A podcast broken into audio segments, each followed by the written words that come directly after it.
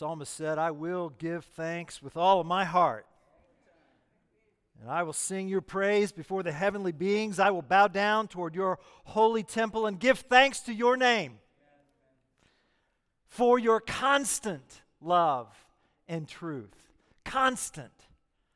Not periodic, not occasional, not now and then. Constant love and truth. You have exalted your name and your promise above everything else. On the day I called, you answered me.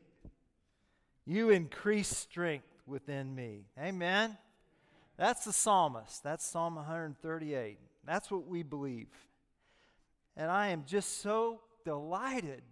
There's no place else I'd rather be than with God's people in the presence of God because of Jesus Christ. And so, all this in heaven too. Amen.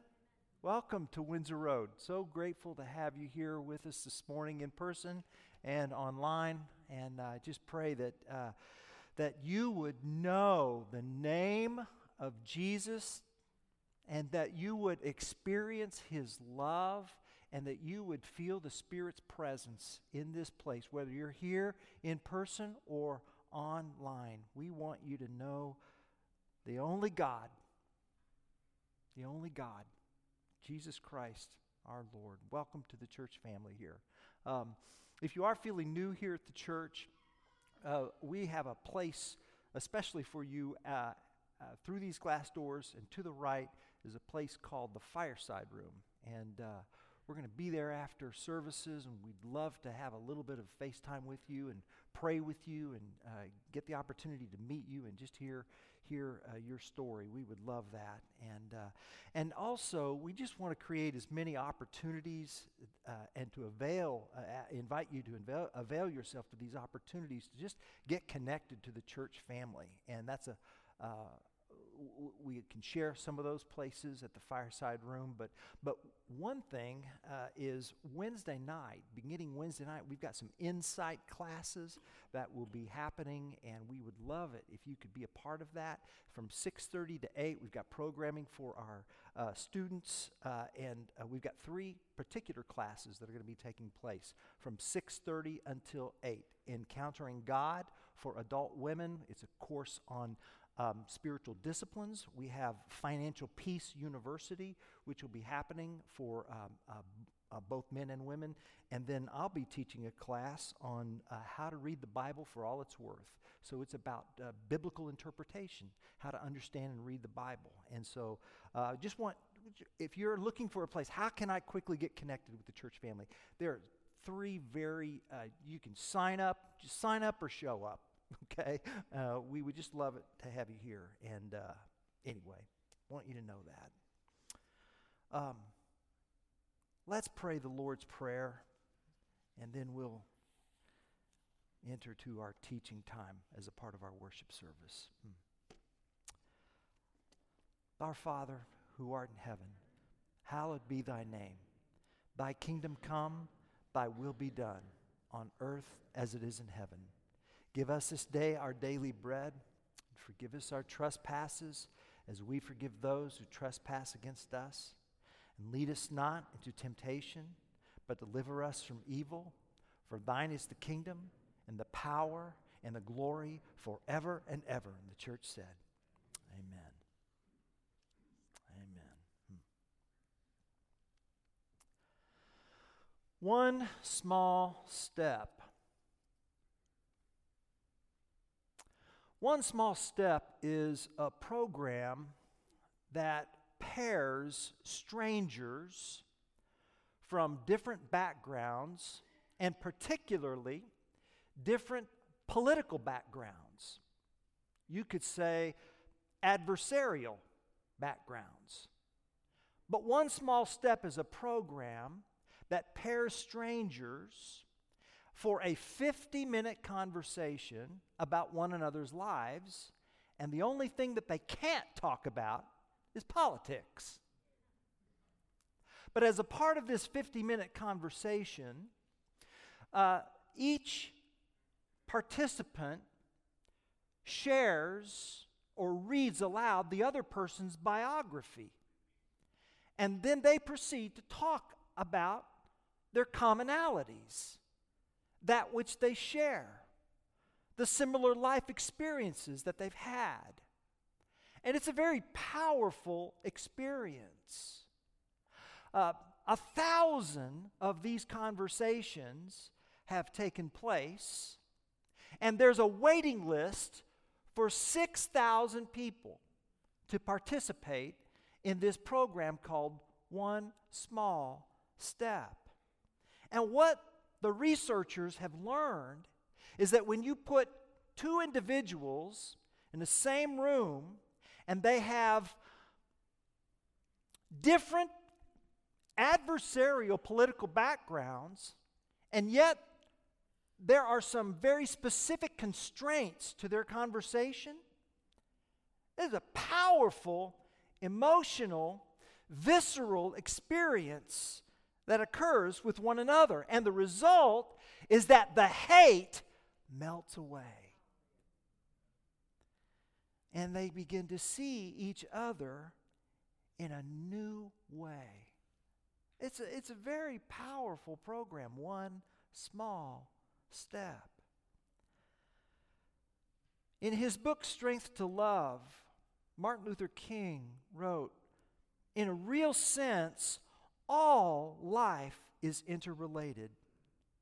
All men are caught in an inescapable network of mutuality tied in a single garment of destiny.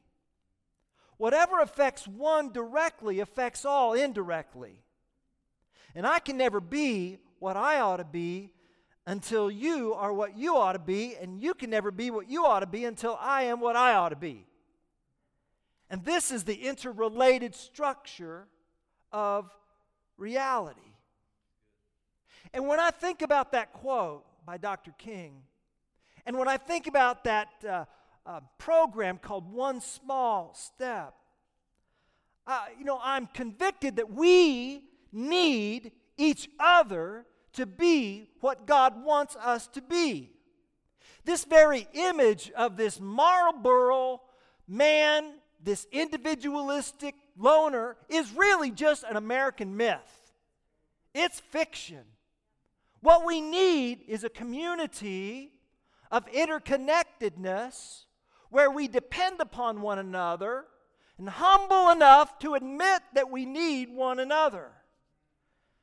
And, and, and so Dr. King's words take me to a passage of Scripture on the topic of redemptive kingdom diversity. I want you to say that with me. Redemptive kingdom diversity. One more time. Redemptive kingdom diversity. If you have your Bibles, I would like for you to meet me in the New Testament book of Acts, chapter 10. And I'm going to be reading verses 1 through 16, although we will be discussing the entire chapter this morning. And this passage of Scripture, Luke, who is the author of Acts, who also gave us the Gospel of Luke. So, Luke, the Gospel, is volume one, and the book of Acts is volume two. And this passage in Acts 10 showcases two individuals from two different backgrounds, two different ethnicities, two different occupations. But each was put in a situation where they needed one another to understand God's will for them both. And what we're going to learn by these verses is if when you are open and receptive to the will of God, and when you are open and receptive to someone who's not like you, and when you're obedient to that which you do not fully understand, when those things happen, you avail yourself to possibilities which would not be otherwise. And I want you to see that as we look at these verses in Acts chapter 10, verses 1 through 16. I'll just say this if you're here and you're new this morning, and you're curious about the vision of this church and what you believe and what your values are, well, you've come on the right Sunday. Because I don't have anything fresh and innovative. What I have is 2,000 years old. I've come to believe that uh, if it's new, it's probably not true. But if it's true, it's not going to be new. Okay? So this is where we're going here this morning. You say, what's happening in the church? Where's this church going? Listen up. And let's see what God does. Acts chapter 10 says at Caesarea there was a man named Cornelius, a centurion of what was known as the Italian cohort, a devout man who feared God with all his household, gave alms generously to the people, and prayed continually to God. About the ninth hour of the day, that's 3 p.m., he saw clearly in a vision an angel of God come in and say to him, Cornelius. And he stared at him in terror. That's Cornelius doing the staring in terror, not the angel. He said, What is it, Lord? And he said to him, Your prayers and your alms have ascended as a memorial before God. And now send men to Joppa and bring one Simon who is called Peter. He is lodging with one Simon, a tanner, whose house is by the sea. And when the angel who spoke to him had departed, he called two of his servants and a devout soldier from among those who attended him. And having related everything to them, he sent them to Joppa. The next day, as they were on their journey and approaching the city, Peter went up on the housetop about the sixth hour. That's noon.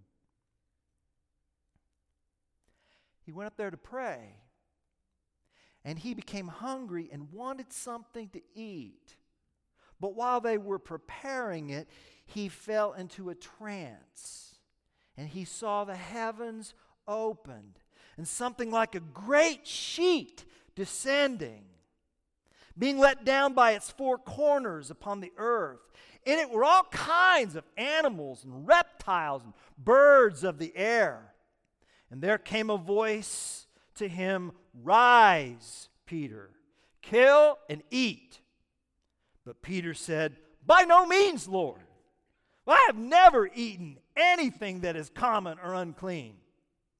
And the voice came to him a second time What God has made clean, do not call common. This happened three times, and the thing was taken up at once to heaven. This is God's word. I did not expect to read verse 2 after reading verse 1. I mean, think about it. Caesarea, Caesarea, Caesarea Maritima. Oh, you can go there today in Israel. It's, wow. It's just incredible. I mean, it was a major city in Israel 2,000 years ago. It was a Roman city. I mean, there was a military outpost of 3,000 Roman soldiers consisting of six cohorts. Each cohort had 500, and then that was divided down further into 100.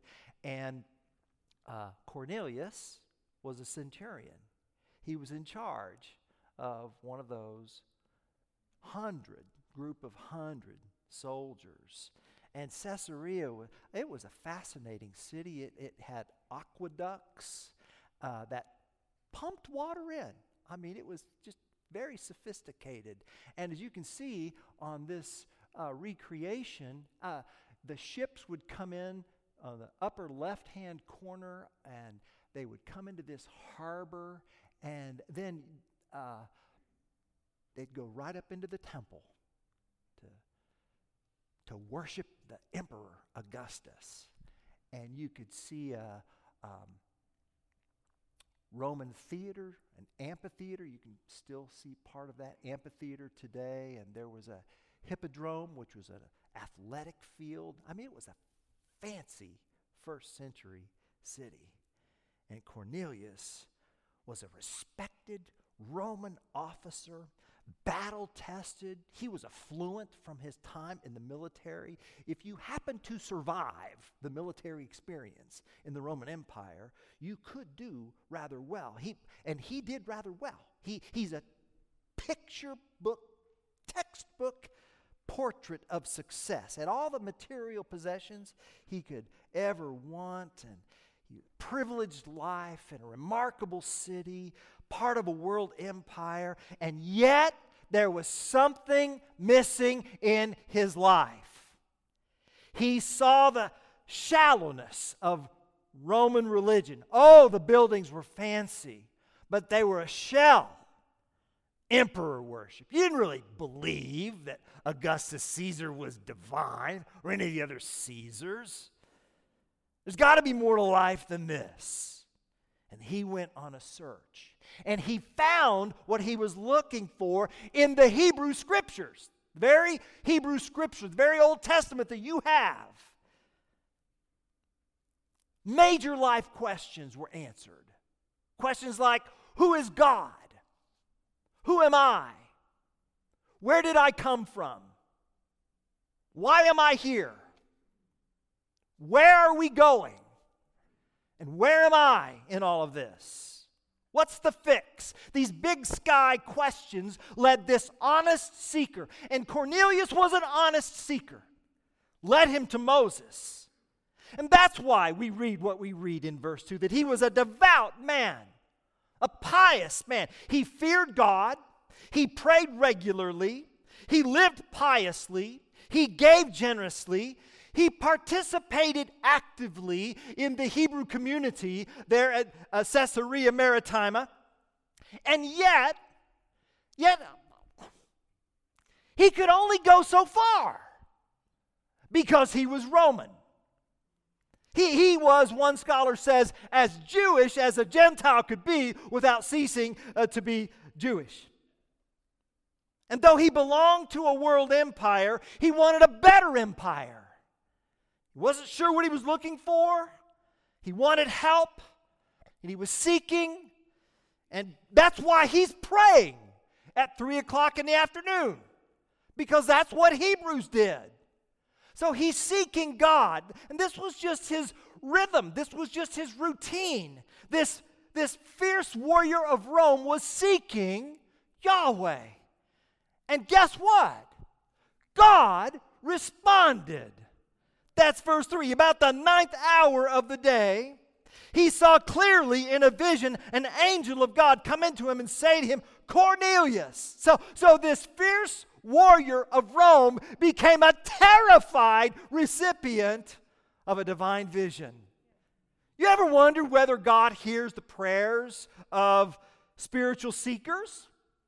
Well, what does your Bible say here? It says that God's been paying attention to his life. And this angel talks to Cornelius like he was the Virgin Mary. Greetings, you who are highly favored. I mean, that's the tone here. That's what's going on. Your prayers and your alms have ascended as a memorial as a memorial to God. What is that? That's Leviticus chapter 2 talk. That's what that is. In Leviticus chapter 2, we hear about memorial portions of sacrifice to the Lord which the Hebrews gave. And what the angel is trying to tell Cornelius is that I have received your prayers as a memorial portion. Because you and I both know that to obey is better than sacrifice. And that's what we see here in this interaction with Cornelius. The angel wanted Cornelius to know that he mattered to God. He matters. And in a very short amount of time, something very special is going to happen to Cornelius. This, this angel has come. I bring you good news of great joy. God has witnessed your devotion. He's pleased. Here is the word of the Lord for you, Cornelius. Can you feel the anticipation? What is it that God is going to tell me? What's going to happen? And the words of the angel to Cornelius are go get Peter.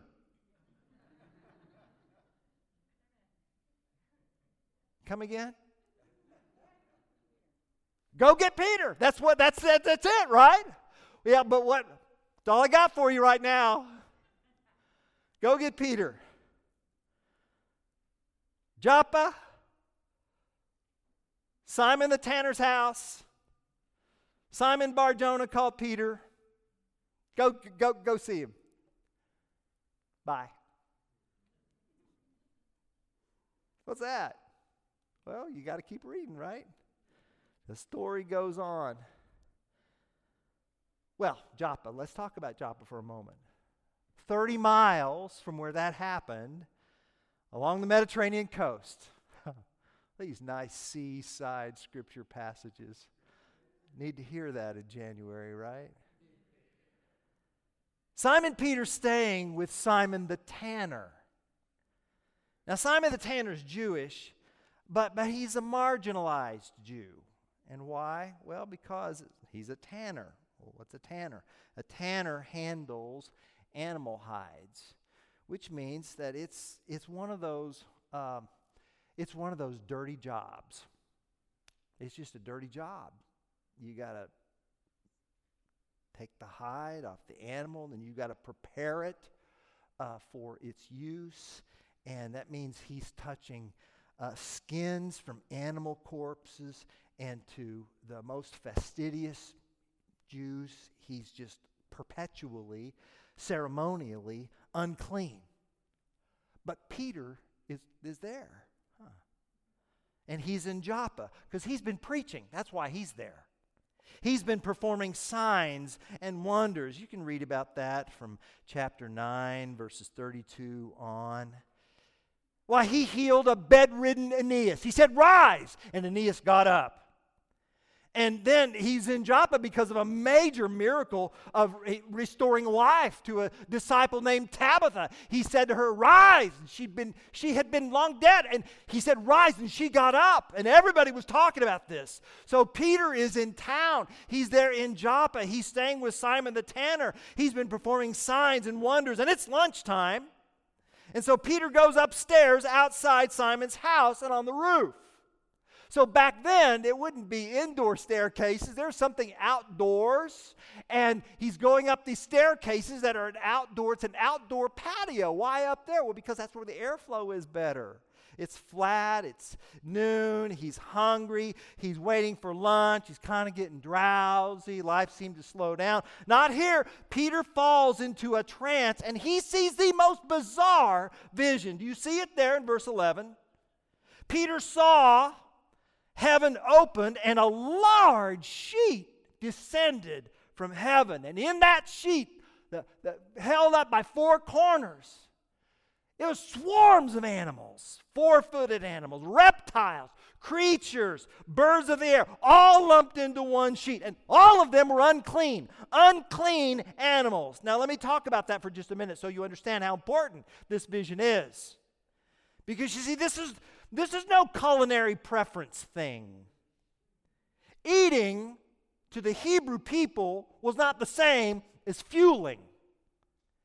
Eating is incorporation. So to eat is to become one body with what we eat and with our table companions. So what we put in our bodies becomes one with us, and our table companions become members of a corporate body, you see.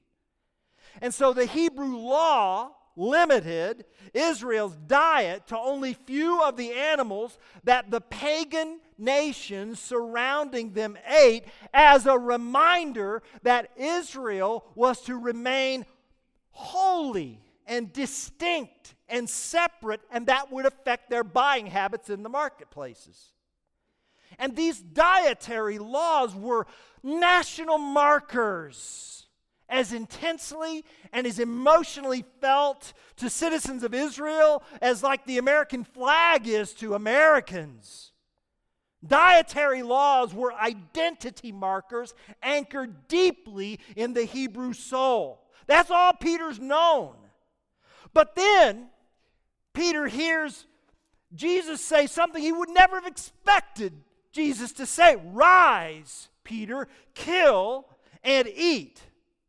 So the Peter who said to Aeneas, who was a paralytic, Rise, is the Peter who said to Tabitha, Rise from the dead.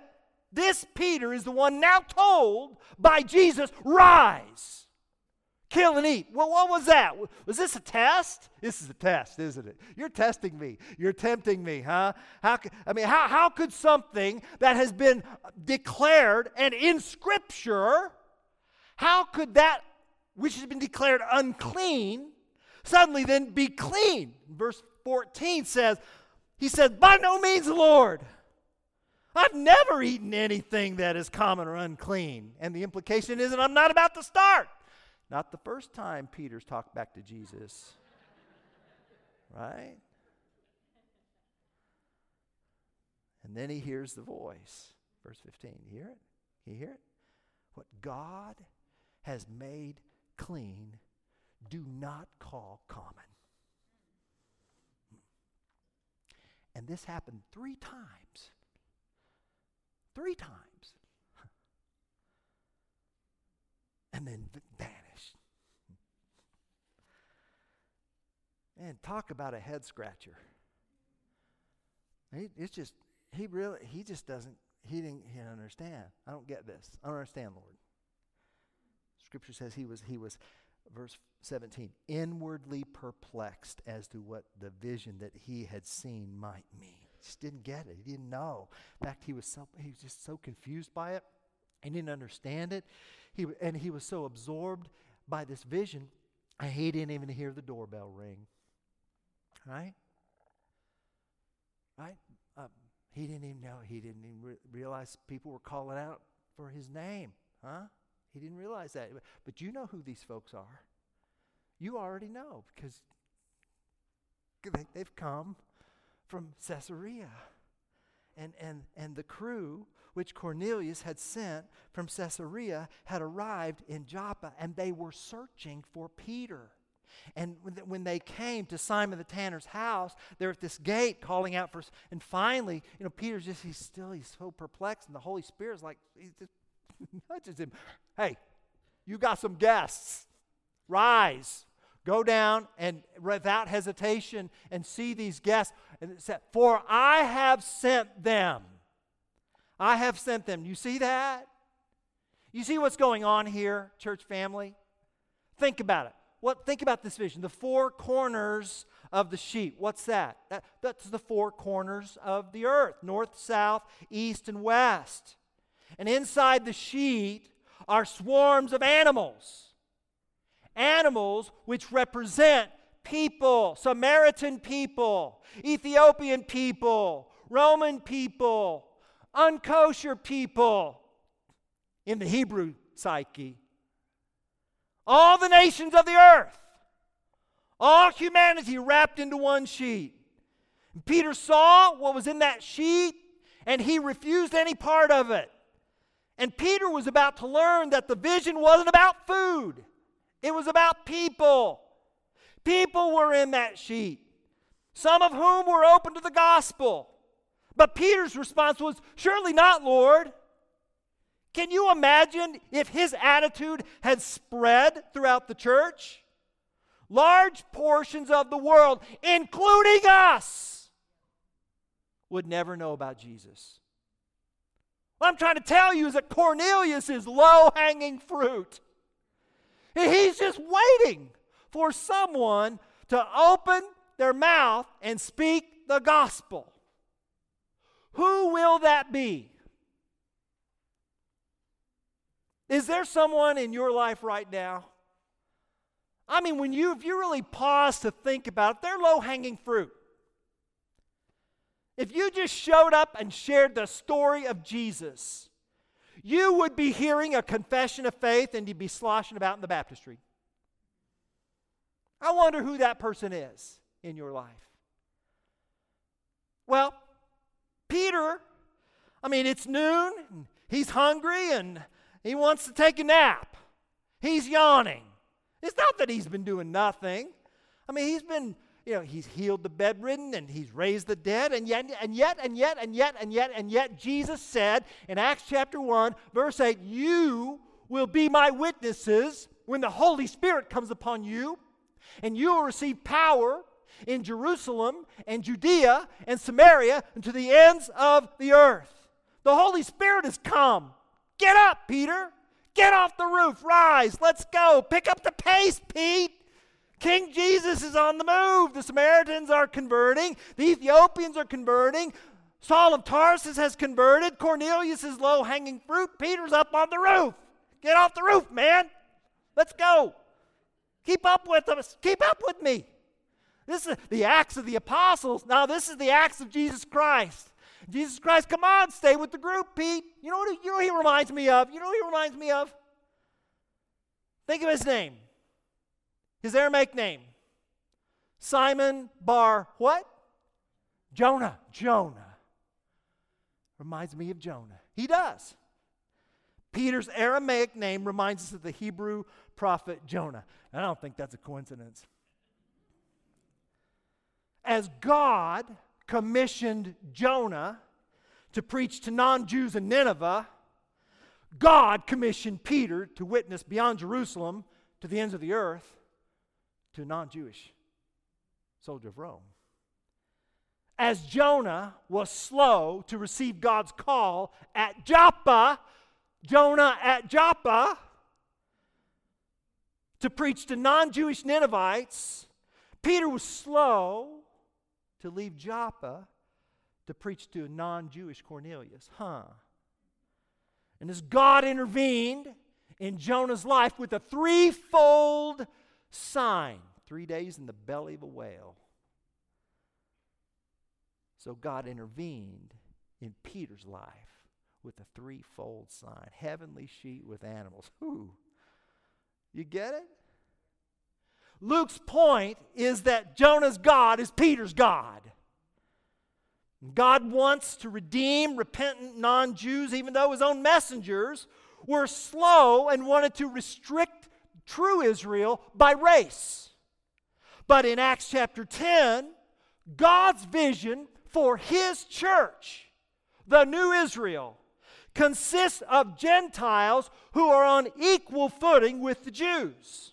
So God, get this, revealed his plan to Peter and Cornelius via visions. But notice, did you see? It's only a partial vision. A Hebrew Peter needs a Gentile Cornelius to figure out the vision. And a Gentile Cornelius needs a Hebrew Peter to preach the gospel. You know that angel, you know that angel could have preached the gospel to Cornelius up there in Caesarea Maritima. You know that. But that angel didn't do that. You know why? Because it's not the angel's job to preach the gospel, it's the people's job to preach the gospel. We have been entrusted with the message of salvation to share to the nations. That is our privilege. If you will help me, I won't have to work so hard, folks. So these two, from radically, racially different worlds, they need one another. God's vision becomes crystal clear when different ethnicities come together in the name of Christ. But if Peter stays up there on that roof, he's never going to figure out what that vision from heaven meant. And if Cornelius doesn't send for Peter, he may never be as receptive to hearing the gospel. And, and, and neither will grasp God's complete will without the other. So Cornelius sends delegates, and Peter descends from the roof. Huh, Peter? T- tell me why you've come. And they tell their story. They tell their story. And then verse 23 says, I love this verse. So he invited them in to be his guest.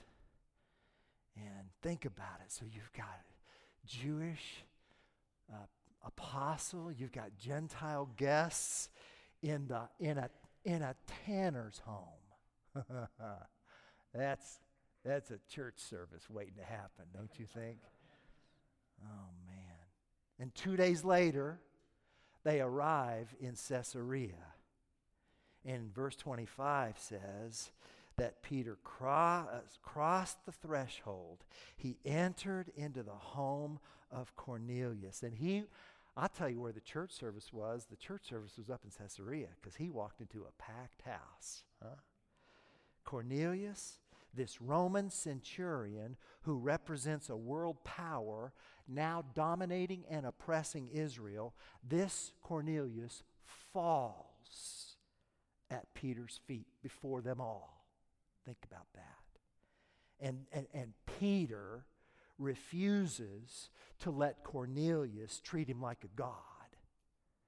He says, No, get up, get up.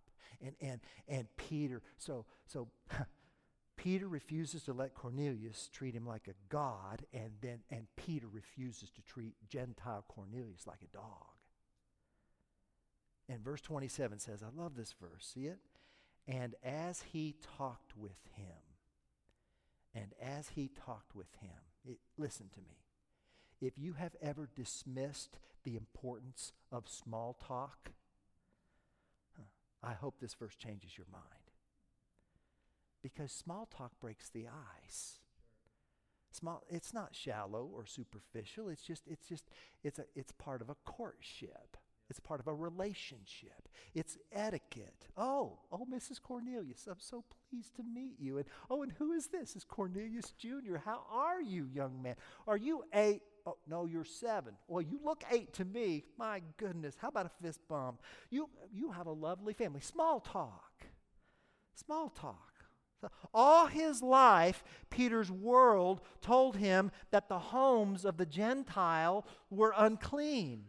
But the gospel is greater than our culture. It's greater than our sin. And this reality released Peter as it releases us to reach out in warmth and friendship. Small talk, too, has its place in the ministry of the gospel. And Peter's beginning to get this. Look at verse 28. God has shown me that I should not call any person common or unclean. So Peter's been wrong. And God corrected him. And when I read that verse, I think of two questions that we need to consider. Question number one What are things about another person that I could be mistaken about? Hmm? And question number two what motivates others to think differently than I do? Am I, am I humble enough to ask those two questions and then just sit and listen and take in and receive? But Peter wouldn't have done that had he stayed on the roof. See? So he says in verse 29, well, so, uh, you know, I've come and I've heard your story and I was asked, I was sent for. I have come without objection. To, tell me why I'm here. Tell me why I'm here. And, and, and that's when Cornelius shares his own vision from his mouth. Well, I was just told to go get you, and now you're here. And so we've all gathered to hear whatever it is the Lord has commanded you to speak. And I'm right then, oh, now I know why I'm here. And verse 34 says, Peter opened his mouth. I get it. And what followed was a sermon, a gospel sermon. the same sermon that Peter preached in Acts chapter 2 at Pentecost, the same sermon that Peter preached to the paralytic outside of the temple in Jerusalem in Acts chapter 3, the same sermon that Peter preached to the priests who had told him to be quiet in Acts chapters 4 and 5. We cannot stop talking about what we've seen and heard. And the same sermon Peter preached in Samaria to Simon the sorcerer, the same sermon God, people, Jesus, believe. That's the sermon he preached. God created this world a beautiful and perfect place. It was good, it was very good. But then people broke it, for all have sinned and fall short of the glory of God. Racism is a sin issue. Racism is birthed out of the idol of pride. Racism profanes the image of God. And as a result, this world is broken, and we cannot fix it by ourselves, church. And we seek solutions, political solutions, educational solutions, but they are partial solutions. They don't work. And why? Because the complete solution needs to come from heaven. And the solution came. God put on flesh. God the Father anointed Jesus with the Holy Spirit and power. And this Jesus healed and he taught and he performed signs and wonders. And Peter said, We're witnesses of this. We saw this. I saw this. And then Peter said, You did too. You saw this. And you saw what happened to him. You know what happened to him. As for the word, that he sent to Israel, preaching the good news of peace through Jesus Christ. You yourselves know what happened throughout all Judea, beginning from Galilee after the baptism, uh, about John proclaimed, My goodness, evil people crucified him, but God raised him from the dead.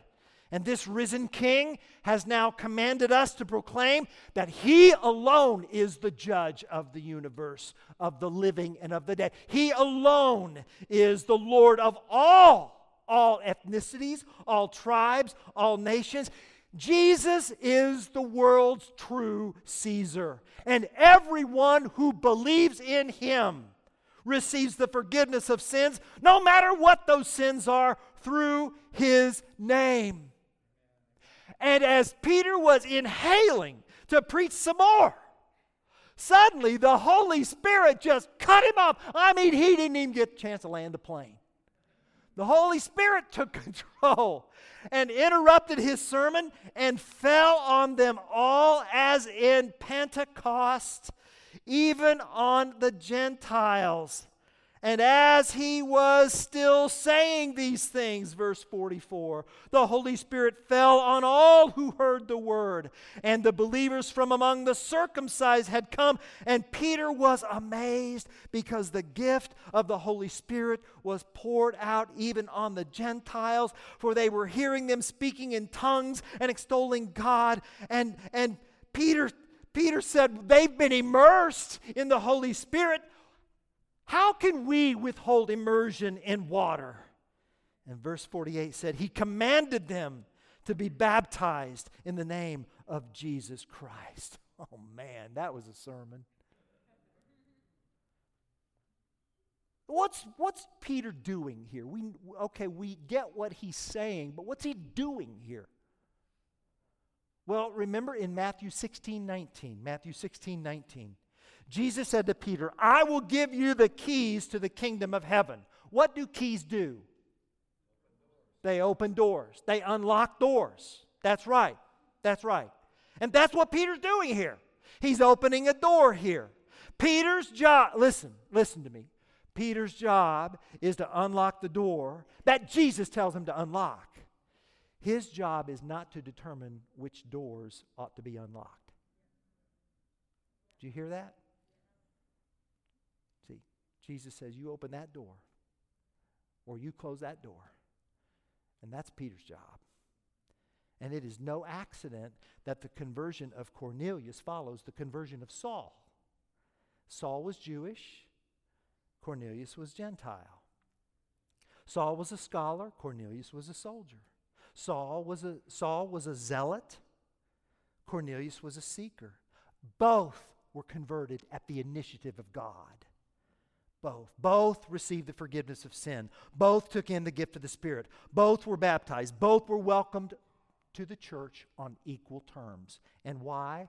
Because the gospel is the power of God to all who believe. And the inclusions of the nations as the people of God, this is not the work of any man, even if they are apostles.